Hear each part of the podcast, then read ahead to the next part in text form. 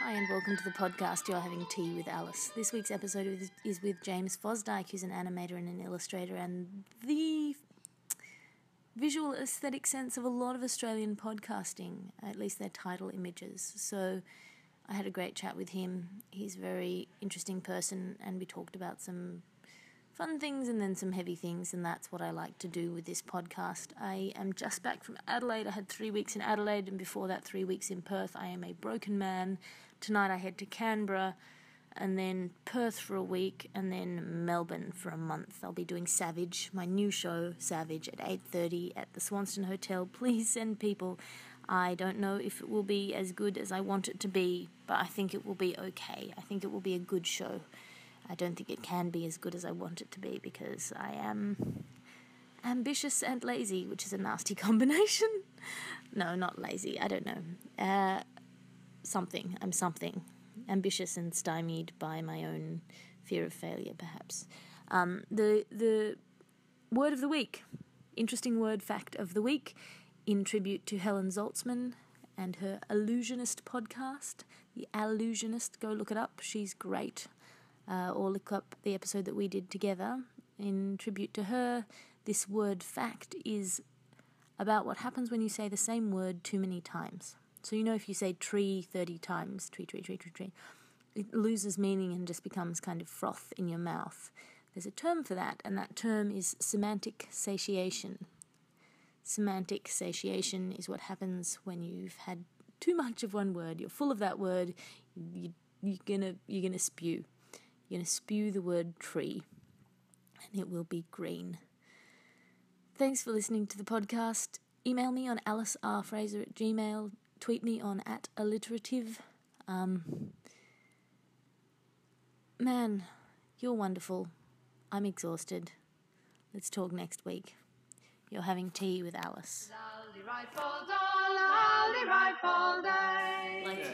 if all you want is to hand out flyers, you can do that. That's yeah, cool. and it just doesn't really achieve that much. It's a I fun think. party. Yeah, and it's the same thing about sort of, you know, you might get, you know, in my line of work or whatever, you might get people, you know, thousands of people seeing an image that you've done that's on sale, but you'll get 10 sales, you know, like the, the amount of people directed towards that just from a, a link click or, or something like that doesn't translate into sales by any means, you know. If How do you publicise your stuff? Or is it word of mouth very much?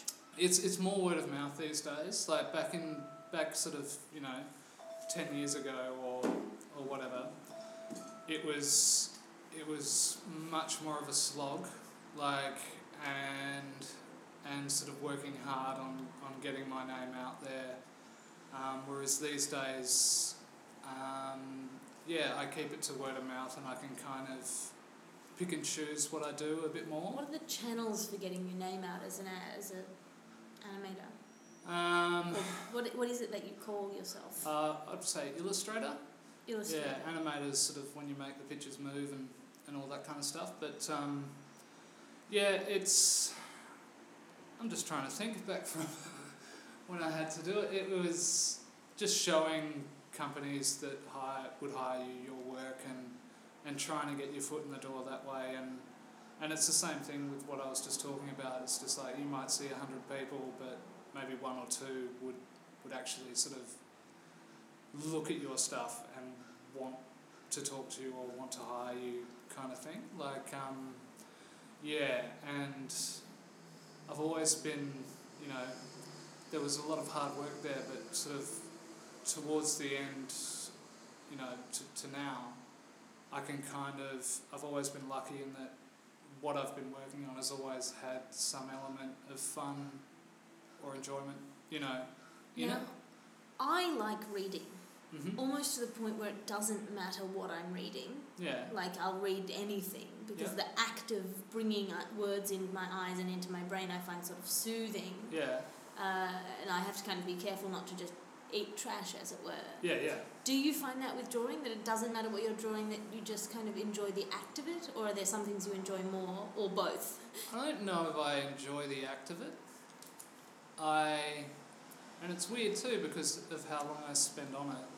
It's it's it's a matter of distracting myself throughout the process until the drawing's finished, and that's when I get my satisfaction.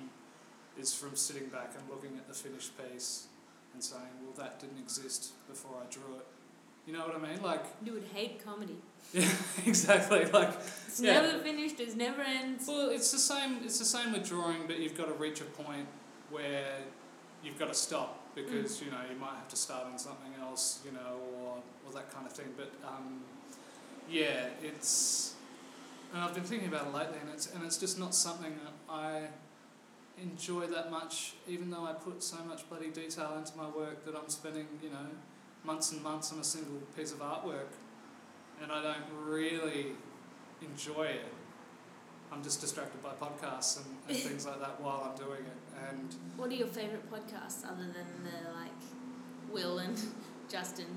Yeah, I like Wil and Lehmo stuff. I like um, Green Guide Letters. Have you heard the Dollop? The yes, I love the I really dollop. like the dollop. so Um, good. My most- goal is to find Gareth Reynolds and make him my friend in Melbourne. Like I'm gonna hunt him down and make him my friend. Nice, nice. Because he's so cool. Mm, mm. he's just such a. Yeah, I don't have much to do with um, with Gareth, but I have a little bit to do with Dave. Like, I'm going to be doing some, um, I think, t-shirts and posters for his his live show over in Melbourne.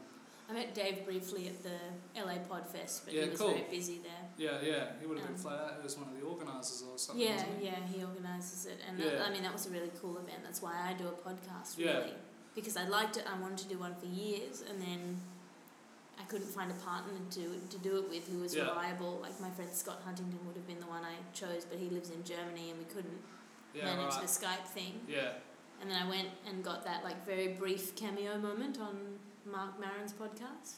I didn't hear that. Like, I don't listen to that that often. It was his live one in Yeah. uh, 20, 2013, I think, 2014. And I thought, okay, so we have a two minute chat. Yeah, I get a few laughs. I think, how many listeners does he have? Millions? yeah, If even one in thousand looks me up, I should have a podcast yeah. by the time they Google me. Right. Yeah, I've, I've thought about it from time to time. I think if I had to have a podcast partner, it would probably be a guy called Adam Page, who's like a, a sort of multi instrumentalist kind of guy, and he does sort of loop pedaling and, and all that kind of stuff. Mm. Um, but he's yeah, he's my best mate, and um, he's just very funny and very talented. And if I ever have a more solid idea than just let's do a podcast, and I think it, it is sort of the reason for most podcasts is you get time to catch up with your friends, like Yeah. you know, and and um, I think some of the conversations we have are quite amusing, but um, I don't I don't think it will ever really happen. Yeah.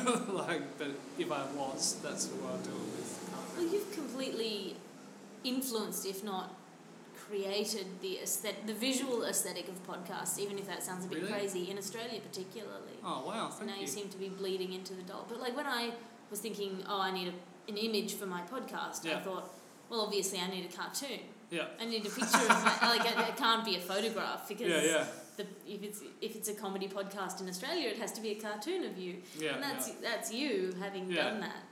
And I, I So who did, who did your cartoon? a guy called Satan who I used to go to university and do improv with. Yeah, and right. He's sort of really into comic books. He's not. Yeah. He's just started becoming a professional, Yeah. which suited my budget fine. yeah. Well, that's the thing. Like, I, I haven't been able to do podcast art, you know, for free um, for, well, 22 months, which is how old my son is. So it's just sort of like all that spare time that I could have has now gone, and I can only really take commissioned work. So, you know, I get I get podcasts like up and coming podcasts following me, and I kind of just go, I can't draw anything for you. If that's what you're secretly hoping. I, I can't, like because it's I don't just. even think they're necessarily wanting to get something for you. Mm. Maybe they're just starstruck. Mm. yeah, right. There's Yeah. people in the world that only know what Wil Anderson looks like from the pictures you draw of him. I'm sure. I'm sure of this. It has to be the case. Yeah. or even if they don't, even if they've seen him in other places, that's the dominant image that you Yeah, have. I I'm very lucky. It's like if you watch the movie before you read the book. Yeah, you're yeah. always shaped by. Yeah, I just I just think that you know, that that clicked at a perfect time with Wil. Um, you know, he must have been looking for something a bit more than just a poster, and and at the time I was doing the podcast art, and he we've sort of found each other, you know, and and he's someone that um, what I what I love most about how we work together is that he has complete faith in me. Mm. So he will just say, "This is what the show's called," basically, um, Make it so. yeah, and and I just you know I keep him informed about what I'm doing, but for him to do shows on such a large scale and to put such a huge responsibility onto me, like showing so much faith in me, is just it works in such a way that. Um, you know, I'm not going to sit there and go, oh, I can do whatever I want. I'm going to sit there and go, I'm going to do the best thing I can possibly do, you know, because he's put that much faith in me. Yeah. And uh, yeah, it's just wonderful. Like I, I was thinking about it the other day, and I, I don't, I don't really think I've, I've never, I've, I've ever seen a comedian and an artist work together so often. Like, because you know, not a month goes by that I'm not drawing something for him, either for his podcast or for his shows or, or whatever. You know, like it's just a constant level of working with him, and I just really enjoy it. And And that's a big deal. That that's Yeah. him saying to you, "I trust you with my image." Like, Yeah. and, that sounds stupid, but it's his image. That's what Yeah. he sells. That is, you know, a significant proportion of what he sells of himself yeah, and how he puts himself into the world is his public image, and, and you're That's doing crazy. the lines on it. you know, that's amazing. I know. That's really cool. Yeah. No, I mean, I mean, your images that you do are amazing. thank you. Uh, I enjoy them, but yeah, that's really interesting. Yeah, for for because you know other comedians might have a very specific idea in mind, and I and I don't mind when that's the case. But to me, it shows real faith in that in when they get you to just say, you know, this is the show, this is what I want, you know, in terms of feeling or or maybe giving me some details about what the show's about, and So then you- letting me just come up with my own idea. If you're drawing for a podcast, Mm-hmm. is that the podcast you listen to while you're drawing it? Yep. Really? Yeah. So back in the day, like It's I, like those crazy conceptual artists that like play classical music and then do like one red dot. It's like No, it. Um, well, what I would do when I was doing it, because I wouldn't say that I do too much of it these days, but um, I would make sure that there was enough episodes to listen to while I was drawing it. So you know, it was only four episodes long. There, I wouldn't be able to draw it. So you know it's know. just a cartoon stick figure at that Yeah, point. was saying with Steele with the Green Guide letters, like I had this idea in mind, but I knew that it was going to take quite a long time to draw. yeah. So I had to wait until he was sort of 30 or 40 episodes in before I could sort of think about actually starting it. And sort of, I created it in a way, I don't know if you've seen it, but it's his cat reading the Green Guide, and he's on the cover of the Green Guide. And then on the back, all the ads are just references from the show kind of thing. And so I left it sort of clear so I could sort of uh, listen to the show while I was drawing the main part. And Mm. then, you know, I'd, I'd find a, I'd, you know, laugh at a joke or something and then just write down a reference on a pad of paper and, and just have that on the side to make all these little ads. On the back. Yeah, and Steele told me he, when he saw it, uh, yeah, he was in, in the States or something and he saw it and he cried. And it's just sort of like, that's, that's so it's, cute. I don't know if it's the result I want, but it's a lovely thing to, to hear, you know, like, Steele is a lovely man. yeah, yeah. He's a really nice guy. Yeah, he um, yeah he was with us last week and and it was good. You know, he was. I mean, nice guy in stuff. the genuine, real Yes. sense, not in the Australian Yes. euphemism for not Yeah. very good comedian sense. Yeah. I mean it in the like, he's actually a nice Yeah, person. no, I know, I know what you mean. Um, yeah, he's really nice. Um, mm, In my last week, uh, Hmm. I think I've done it. I think it's last week. My um, I've started to do a, an interesting word fact, yeah, just as a as a little thing. Um, and the last week's one was the real meaning of nice used to be like simple or kind of stupid. I heard that. Yeah, was that with Lindsay? Yeah, that was Yeah, yeah. easy. Yeah. Um, now ever since then, every time I call something nice, I think, oh. Yeah, I don't, I don't, you know, I'm not in the comedy world that much, so I don't really talk in those terms. When I say nice, I mean nice. Mm. you know, um, and yeah, you Call know, a I- nice spade and a nice spade. Yes, and I, I came over to Melbourne, I think it was last year, for about a week or so, um, and Steele got me on Green Guide and stuff, and, and basically, you know, think his 100th show was coming up, so, you know, we did, we got posters printed of my artwork to sell at the shows and stuff, and Cool. he made me sign every single one, so we were catching up. I think we caught up four or five times during that week just with Steele. Just to sign Um, things. Just to sign things, which felt weird because I very rarely uh, sign things. And uh, now you know what it feels like to be Neil Gaiman. yeah, yeah. just signs things all like. Didn't he get RSI in his hand? Did? Doesn't he? have to like ice his hand because he, he and um, Amanda Palmer, who's his wife. Yep, yep. I think he she has influenced him, or they've reciprocally influenced one another to have this real sense of duty towards the fans, a kind of a noblesse oblige, kind of really old fashioned sense that they owe the people who support them Yeah. anything that those people ask, give, you know, give or take, Yeah. crotch grabbing. Um, yeah. But so he'll like go into bookshops and secretly sign books. Oh, really? Just if he sees his own book in a bookshop, he'll go and sign it, and Hmm. and then they do these like nine hour epic signing sessions, and then they do all of these other kind of side gigs that are just fan service. All right. It's a really interesting and appealing sort of approach Yeah. because I think there's far too many people who live off fans. Yep. Who don't really respect them. Yeah.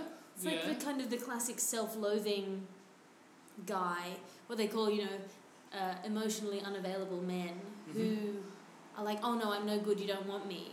And then if the woman still wants him, he respects her less. I think Yeah. that's like some artists are like that. They're like, you like me? Ugh, gross, what's wrong with you? Uh, I, I sort of understand that feeling, but it's. Because I get, yeah, some people that do act a bit. You know, the Green Guide was really weird because the latest, like, well, the episode before the latest one, you know, we went there and, and Steele mentioned my name and the crowd went into a big cheer, like, and it was just bizarre. Like, I really enjoyed it.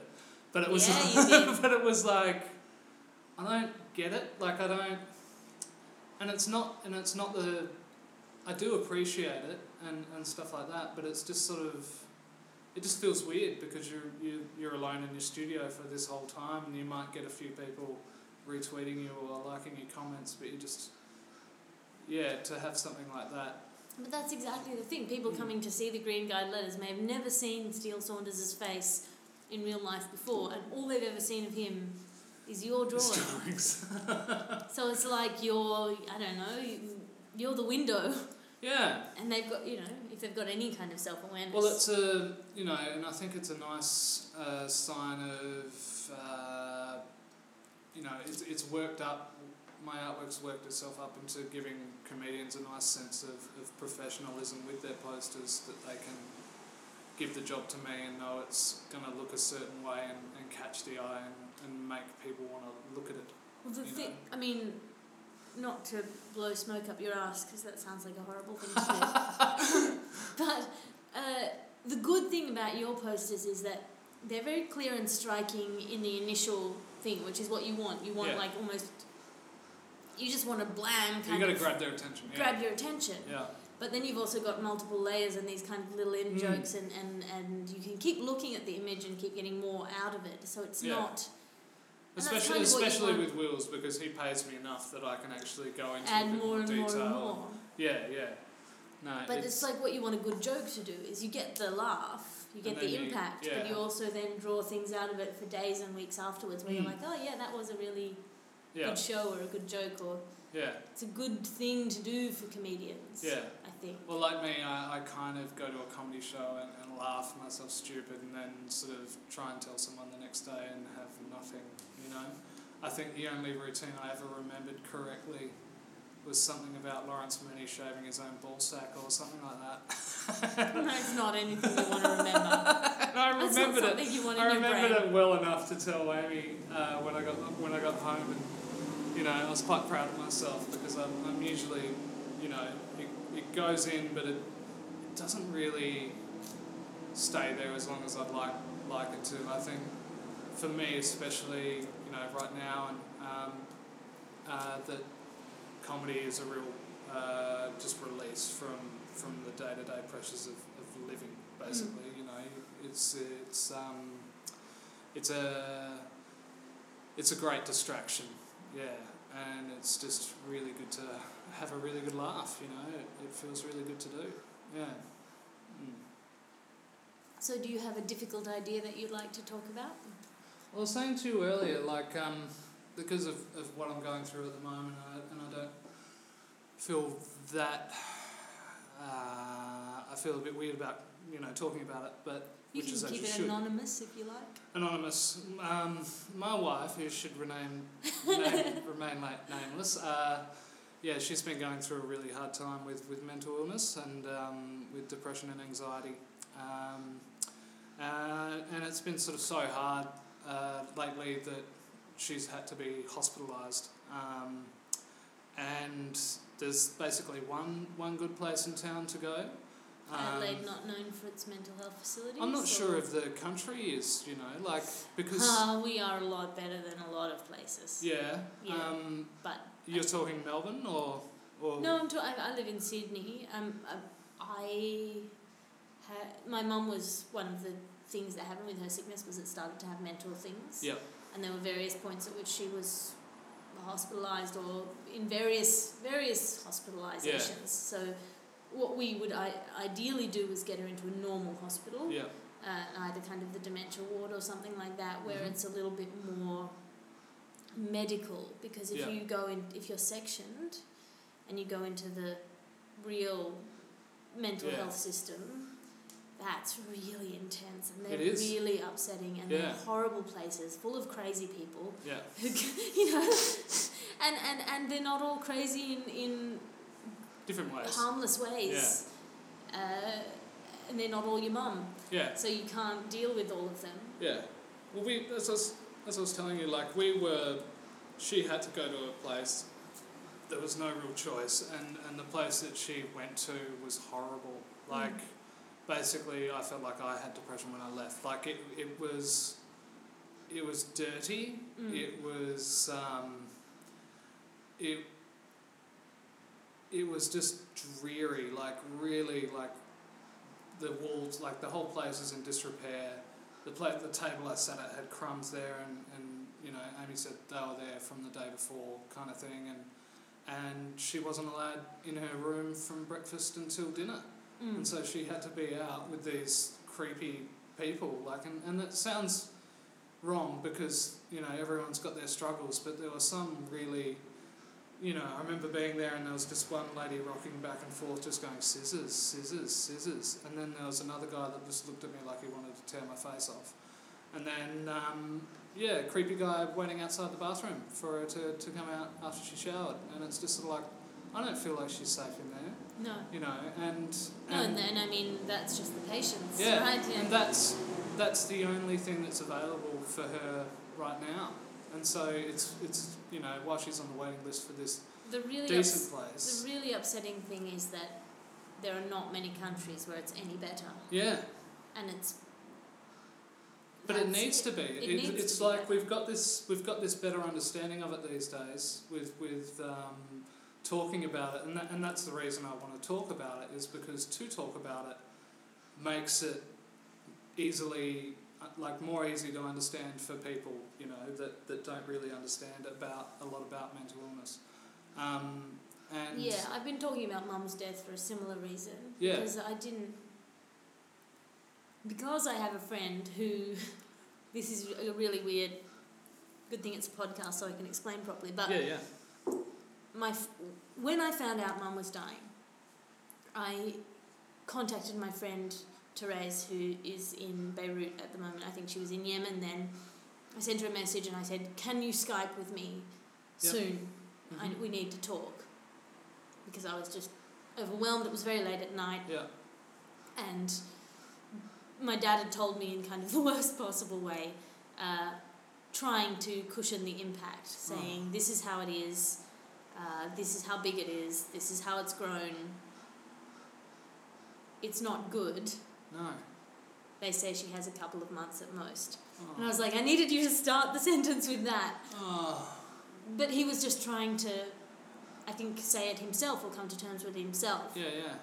And so it was really late at night. I, I, I thought, who's awake? Therese, I'll. It, uh, oh. And then she said, so I said, can we talk? She said, Mm. do you want to talk about this? And sent me, sent me her ultrasound photo. And I was Ah. like, yes, that is what I want to talk about. Because Oh. happiness trumps sadness, right? It's got to, I think. But she In, was. in a way, like, I think it's important. Both of them are important, but I'd rather be happy than sad. Happiness is more fragile, I feel. You can Yeah. always bring someone down. yeah, And uh, that's one of the hardest things about mental illness, Mm. especially if you're close to someone, is that they can drag you down without meaning to. mm, You can't, you can't drag them up. It is impossible no, to drag them up by force of will or your good mood, but they Yeah. can drag you down. Yeah. I guess, I guess. I, It's I'd try, gravity. You can try. Yeah, and I and I think I've sort of reached a point. I remember going back from the doctors one day after talking to her, and, and basically I've told her everything that the doctor said Mm. before the doctor said it, and it was just like, oh, I've got a, and she's like, why are you so happy? And I'm like, because I said what the doctor said. I've got a, I've got enough of an understanding of what's going on Yeah. to to be able to help you with this, like as much as I can, and that made me feel really happy that, you know, I wasn't so lost as I was in the past. Yeah. Um, yeah, and and yeah, as I was saying, it's just like I wish I wish there was, you know, with the understanding that we've got of it and and that kind of stuff, I wish that translated into better treatment. You know, like Well, so this is the thing with Therese is that she told me everything about her pregnancy. and she has been telling me. I think she's due in about two weeks. Yep.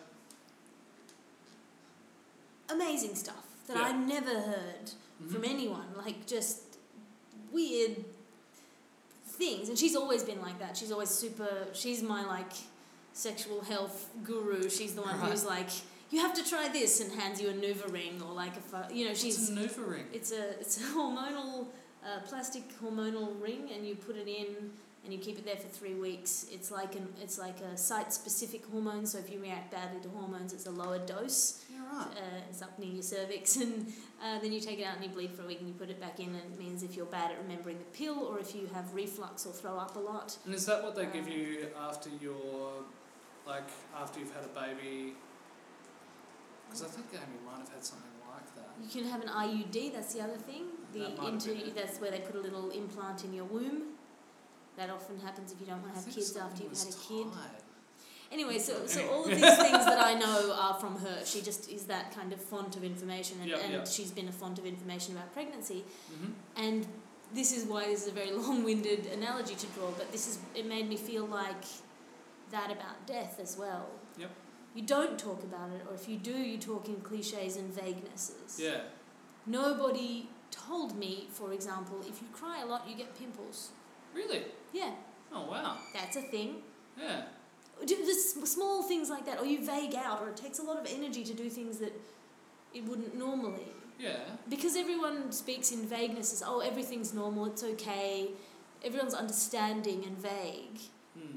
You don't get these things of like, sometimes you will completely overreact Yep. to a minor insult, Mm-hmm. and sometimes something devastating will happen and you'll just Brush take it it, in your stride. Yeah, yeah. Because it's not as bad as yeah. the other thing. Nobody tells you that if you've had someone with chronic illness and they die, you're quite relaxed.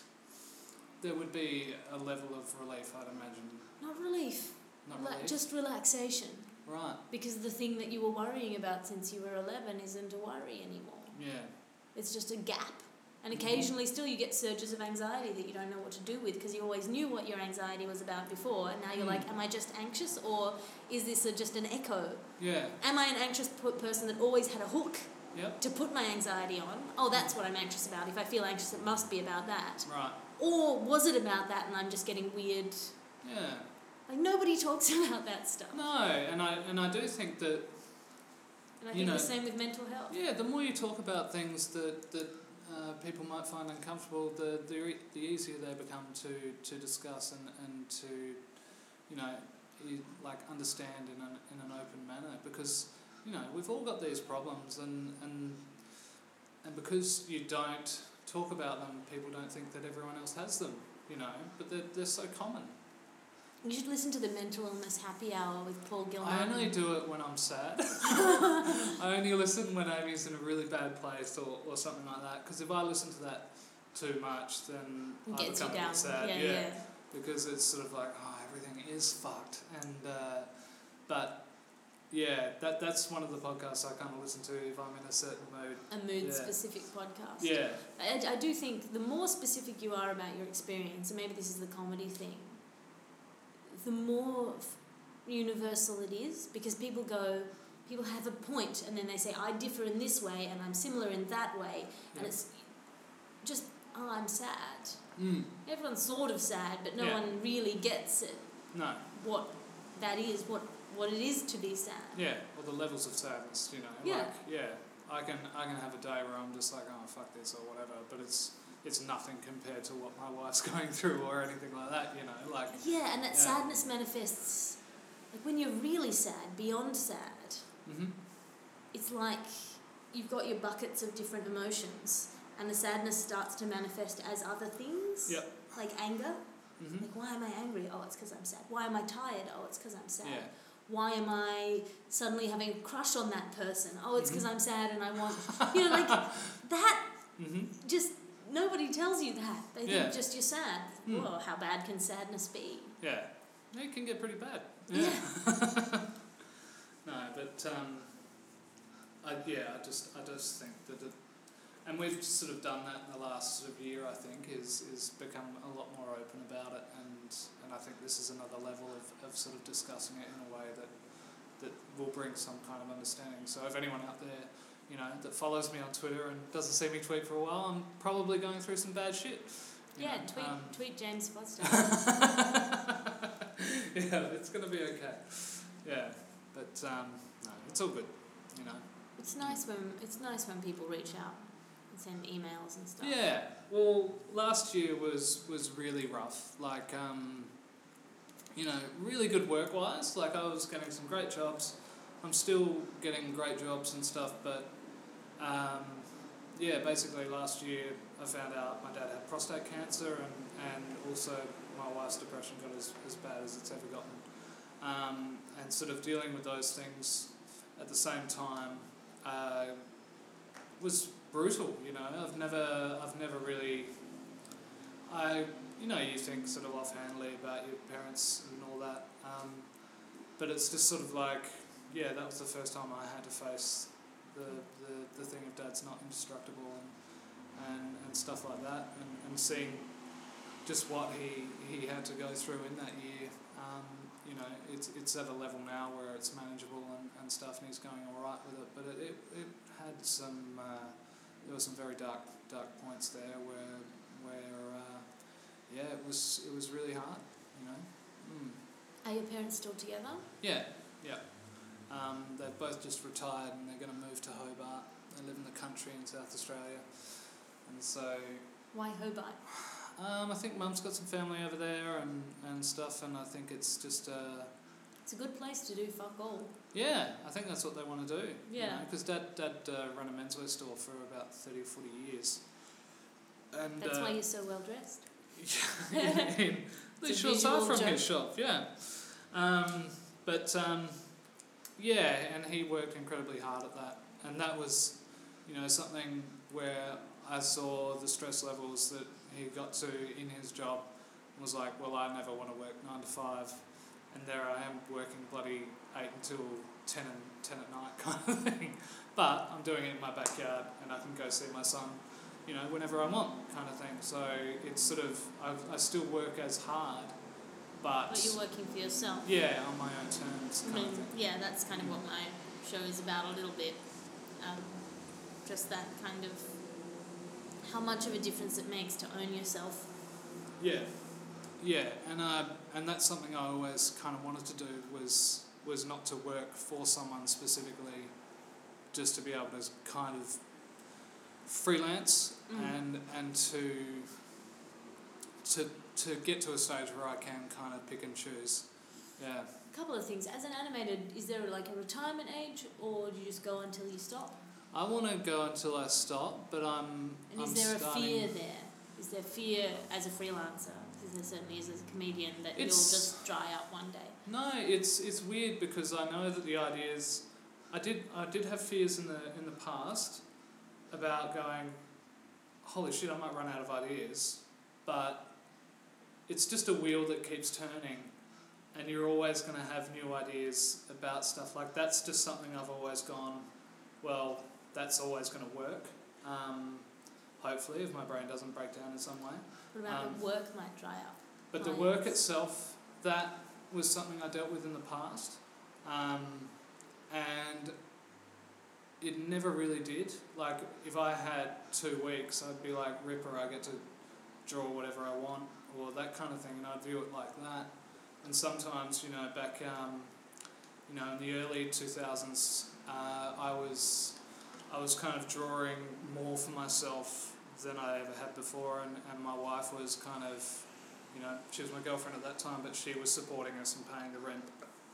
Um, and I just made sure How, that was I. that ever a point of tension, or No, no, it wasn't like, and that's just the great thing about her was was that she was just like, you know, she could tell that that I had a strong self belief and that I had the skills to do what I wanted to do, mm. and it was just a matter of slugging it out until I got to a point that I could support us, you know, and, and I'm at that point now, and and you know she doesn't have to work, and, and she kind of can't. is good because at the moment she's sick. Yeah. Yeah, yeah. Um, and so, yeah, I'm, I'm sort of sitting back going, bloody hell, we've, we've got a mortgage now and we live in a lovely house and we've got a kid and I'm paying for it. Like, you know, uh, it's, it's a really good feeling and I like to sort of sit back and, and sort of think about that from time to time and, and just I think you should, I think everyone who's in that position should schedule in a time every week just to Yeah. think about how fucking lucky they are. yeah, yeah. And, uh, and it's um, and it's something that's hard to do with, with someone with severe severe depression is to is to say you know look at our, our house you know or, or that kind of thing and, and that's that's akin to you know someone saying just snap out of it or or that kind of thing but um, yeah I'm able to kind of look at what I've done and, and stuff and, and to to feel a real sense of pride in that because it was just I was very tenacious in, in what I wanted, you know, to do, which was to sit on my ass and draw all day. And even though I don't like the actual process itself, um, I'm really proud of the work that I do. And if I don't sort of feel that sense of pride, then I don't feel like I've done my job properly, you know. So are you professionally trained or is this just something you've done forever or both? Both. Um, I I went to TAFE. I did uh, advertising Ooh, and graphic. I know, I know. I didn't actually graduate, um, but I did. Hey. Steve Jobs was a university dropout. Yeah, well, you know, Wil comes around to the studio and I'm like, see, I graduated. I've got my TAFE certificate there, so I can draw pictures for you. You know, it just doesn't work that way. It's, it's like, and I never thought it was going to work that way. Like, I, I took what I needed from the course because it was advertising and graphic design. Yeah. Um, but I would just grab things from that and uh, use it in my illustration, like you know, like how to use Photoshop, um, or how to use color, how to compose an image. You know, you've got an eye path that you work with, rather than just learning how to draw properly. It's it's learning how to put the image on a page in a way that's pleasing to the eye. Like, you know, you've got eye paths, so you might you might notice with some of my work if it's a poster or something it it goes around in a path like it doesn't sort of take you there and then take you another way and then take you another like yeah, it doesn't sort of you know it's got a flow it's got to have a nice flow to it and I've always sort of thought of your work as quite, uh, not cartoony, but like, yeah, animated insofar as you are moving through Mm. In the picture. You know, in a sense, you there's a clear progression. yeah Um, even if it's not necessarily linear, you know what happens before yeah the right other thing. oh cool well I'm, I'm sort of saying it from a practical sense of just sort of what you're looking at when you when you first see a picture Mm. you know, and where your eye goes and where it's led to. Because if you, you sort of look at a, a poorly designed poster, you know, it might have chunks all over the place that kind of and you don't realise it, but your eyes just don't want to look at it. You know, Yeah. your eyes couldn't be bothered reading it. Whereas if you sort of set the image up in a way, um, you can kind of make it a pleasant experience to, to kind of scan the poster and find out the details and, and that kind of thing. Uh, There's a really good book um, by Stephen Fry called The Ode Less Travelled.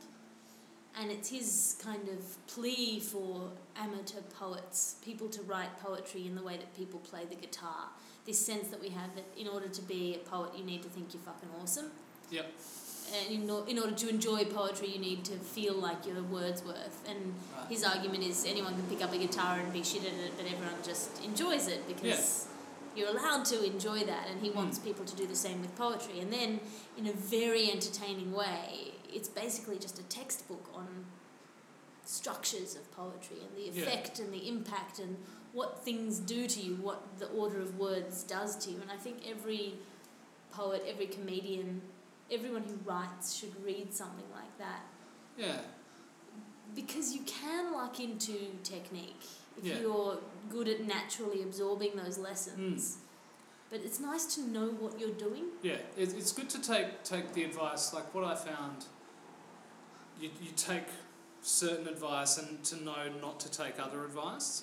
Like I remember like meeting one of my idols, like this illustrator that had done the Phantom and had done Batman and, and stuff like that. And I was a young kid, um, but he, you know, he sat me down in, at a in a pub and, and was just like, you know, who, what are your artists? What do you, you know, who do you really like and and stuff like that. And I'd say, oh, I like you know, this guy Tim Bradstreet, he does sort of he uses photographic models and, and makes everything look really real, but for a comic book kind of cover setting. Um, and he said, all right, what you got to do is you've got to just put a piece of tracing paper over the top, and you've just got to draw his picture line for line, and just draw draw it exactly, and then you'll find your style is, is looking like his. And that was the piece of advice that I didn't take because it was just sort of like, and he himself, his style looks so much like another artist, like another famous artist, that I think it might be detrimental to his career. Yeah. okay. Like because all all he's going to be at the end of the day is a poor man's, you know, that that artist, you know. Um, whereas I was just like, oh, I like this guy, I like this guy, you know.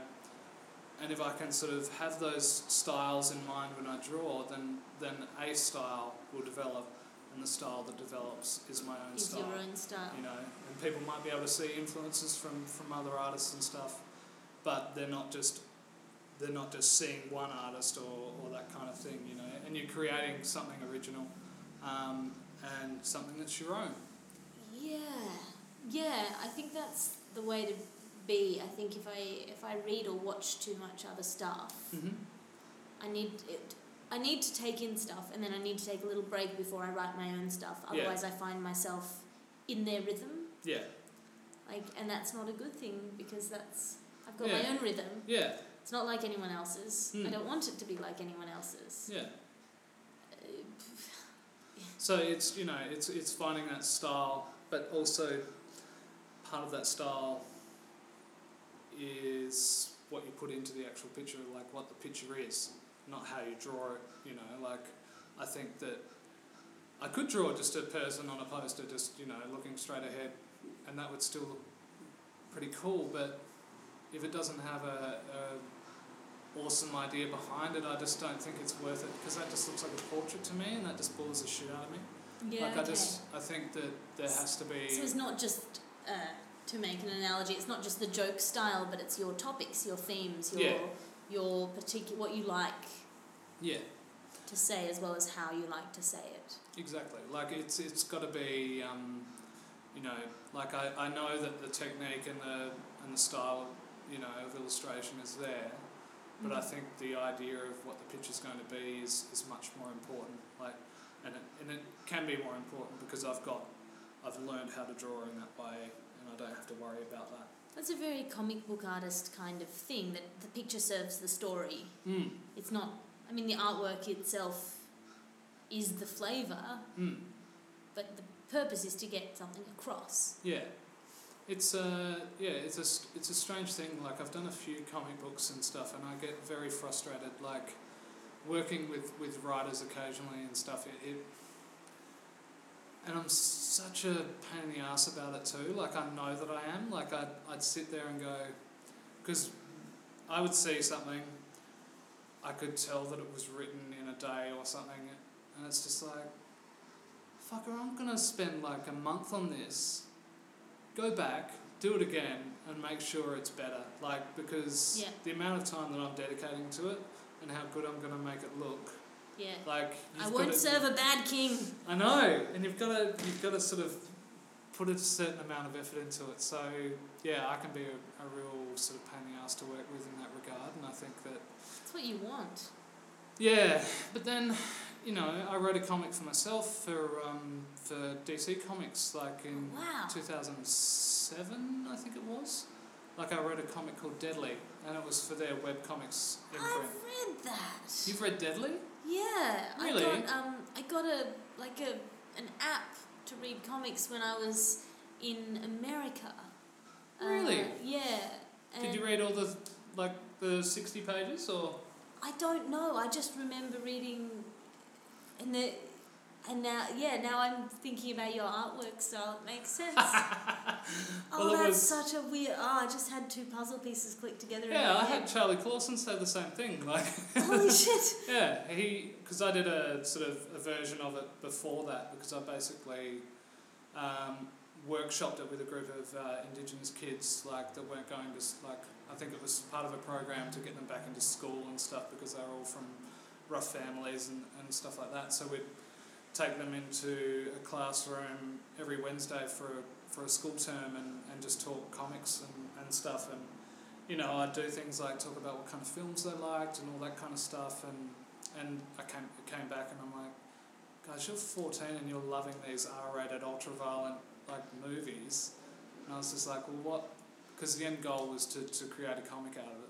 Yeah. And I was like, well, what kind of comic are these kids going to like? And it's, it's just got to be an ultra-violent gore fest, basically, which I didn't mind. Like, um, but I, you know, to me, I don't know if it's that obvious, but I was using certain characters, like certain evil characters in it, as metaphors for sort of drugs and, and stuff like that. Like, it wasn't like, this is heroin or this is Yeah, yeah, yeah. But it was just that. Not that Captain Planet level subtle. that sense of addiction and mind control, yeah, it wasn't. There was, I think it might have been a bit too subtle for the age that I was aiming at. Like, um, but I loved it. Like, you know, and I and I basically put it into this competition that DC were running, like the first five pages of it, and uh, and it was in competition where you know the winner at the end of the month wins a contract, and it won. So I got like a year long contract, which felt good at the time, but when you're spending a week on a page, you know, from seven till seven or, or whatever, and at the end of the day you're getting two hundred and fifty dollars a Yeah. week. Um, it doesn't work out to be that great, but it was very satisfying, you know, as far as my career goes, and and um, Looks good on your resume. getting something up. But my, my point was, you know, talking about being such an asshole to work with. Um, I was writing the comic, and I didn't have the patience to go back and rewrite much. Like, you know, I redrew the whole comic and I rewrote it, like extended it from a twenty page comic to a sixty page comic. Um, but I, I don't reckon I went past the first draft with the script. Ah, Like, and I thought having editors and stuff would kind of assist me in that. But they were just like putting apostrophes in and full stops and, and stuff like that. Whereas I and I and I look back at it now and I just think, oh, those first twenty pages are really clunky, like, and really they make me cringe a little. yeah. But then by the end, I'm sort of You got your rhythm. You got yeah, your, and I kind of paste it like that clap as the bowler goes into the cricket, like it gets faster and Yeah, faster and yeah. faster. And then by the end, you're just like, holy shit, I wanna get the Everything's next bit happening. and then it stopped. like, and because the the DC arm of uh, it was Zuda, it was called. Um, they basically had to shut down because uh, DC was changing the way it was doing comics at the time, and, and so this whole imprint shut down of all these sort of creator-owned comics, and some were some were really cool, some were really shit, but um, I like to think mine was on the upper sort of scale of it. Yeah. Do you follow many internet comics? We should wrap up soon. But do you? Are there artists that you follow on the internet who? I don't really like to, to follow artists on the internet. Like, I do follow some, but some I've found that I follow and then end up not liking as much because As of it. people. Yeah. Um, yeah. You know, I think Frank Miller's a great example of that. Like, I really enjoyed his work in the past, but then he. Now you know what You give him a voice, is, and it's yeah. just like, holy shit! Like you're an asshole, yeah. and yeah, so you don't. So I, I kind of, yeah, I like to, I like to kind of just avoid the actual people themselves, and So you can still watch just focus on their work. Woody Allen films. I, I can't, and I, I don't know if I was that into them before. Like, uh, yeah, I'm. I don't know if I've got a style of film that I like, um, but it's not Woody Allen. I don't think. I like, dumb action films. yeah, I, I really enjoy those as well. But um, you know, I think uh, films. I love a gritty Australian kind of thing, like The Proposition. Have you seen that? Written by Nick Cave. Uh, no, I haven't. Oh, it's one of my favourites. It's just gritty, like it's like an, a western set in you know early Australia, early Australia, and it's um, it's just so well done and poetic and violent and brutal. Like, and that was the kind of thing I was looking at when I was putting Deadly together. Was this sort of you know that was set in the past, but I wanted to do something in the future where I was sort of So good. Yeah. Seriously, is, is that still available online? Yeah Yeah, look I it up because it's amazing. If you type in Deadly James Fosdike, you'll probably find it. I think it's it might be on the DC site or it might be in Comixology. It's just incredibly good Australian comic without being like the the the Australianness of it isn't a novelty. No, and, And I I didn't find and I didn't want to want the indigenous stuff to be a novelty either. Like it, it was hard for me to. Well, it makes sense in the world that you've created that Yeah. these are the ones who survive, right? This Yeah. is and it, and it was something that I wrote, um, you know, that I had the ideas with, um, you know, uh, Kevin Cro- Kropinyeri. Do you know him? oh yeah yeah, Yeah, he's he did very that. nice man. Yeah, he did it with it, and he's nice, nice. Like nice nice. yeah.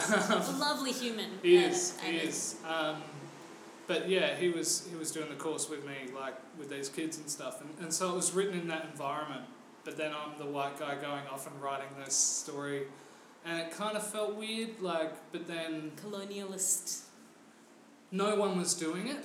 Yeah. Like, there was no one doing anything like it, and I wanted to do something like that. And it, oh, it sounds so fucking wanky, but it was like I wanted an Aboriginal back, uh, Batman or, or something like that, that that they could go, oh, this is from my people, or this is like, It's me. I can Yeah. see myself. yeah, ma- way more than they can see Superman or Batman or something like that, you know? Well, yeah. I mean, this is something that's happening more and more, and it's a good thing, which is that Mm. there are. Well, even when I started comedy, which is not so long ago, Mm-hmm. there were only a few ways that people understood for women to be funny. Yeah. And if you didn't fit those roles, people were confused and upset by you. they almost resented you making them laugh. And now you have just the proliferation of, of the more the more there are, the more different ways there are mm-hmm. for you to be funny, and the more likely it is that someone will accept a new way as a Yeah. viable way Absolutely.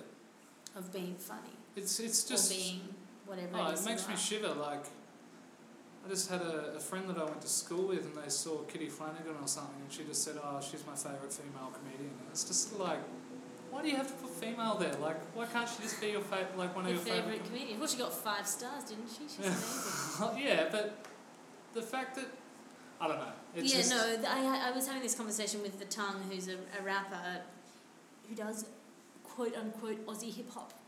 And I, I said that to him, unfortunately, because my friend D.A. Carter, who I do the radio with, was always like, this is my Aussie hip hop section. Yeah, and, yeah, and he loves The Tongue and introduced me to him. yeah. Uh, and uh, he was like, fucking, no, I'm a political rapper, Mhm. hip hop artist. Yeah. The fact that I'm Australian doesn't. It's like saying, yeah, again, it's like saying I'm a male rapper. Like, it's Hmm. not the relevant factor. No.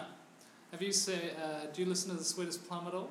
the Aussie hip hop Oh, yeah. drinking some beers, Drinking talking some beers, talking to mates.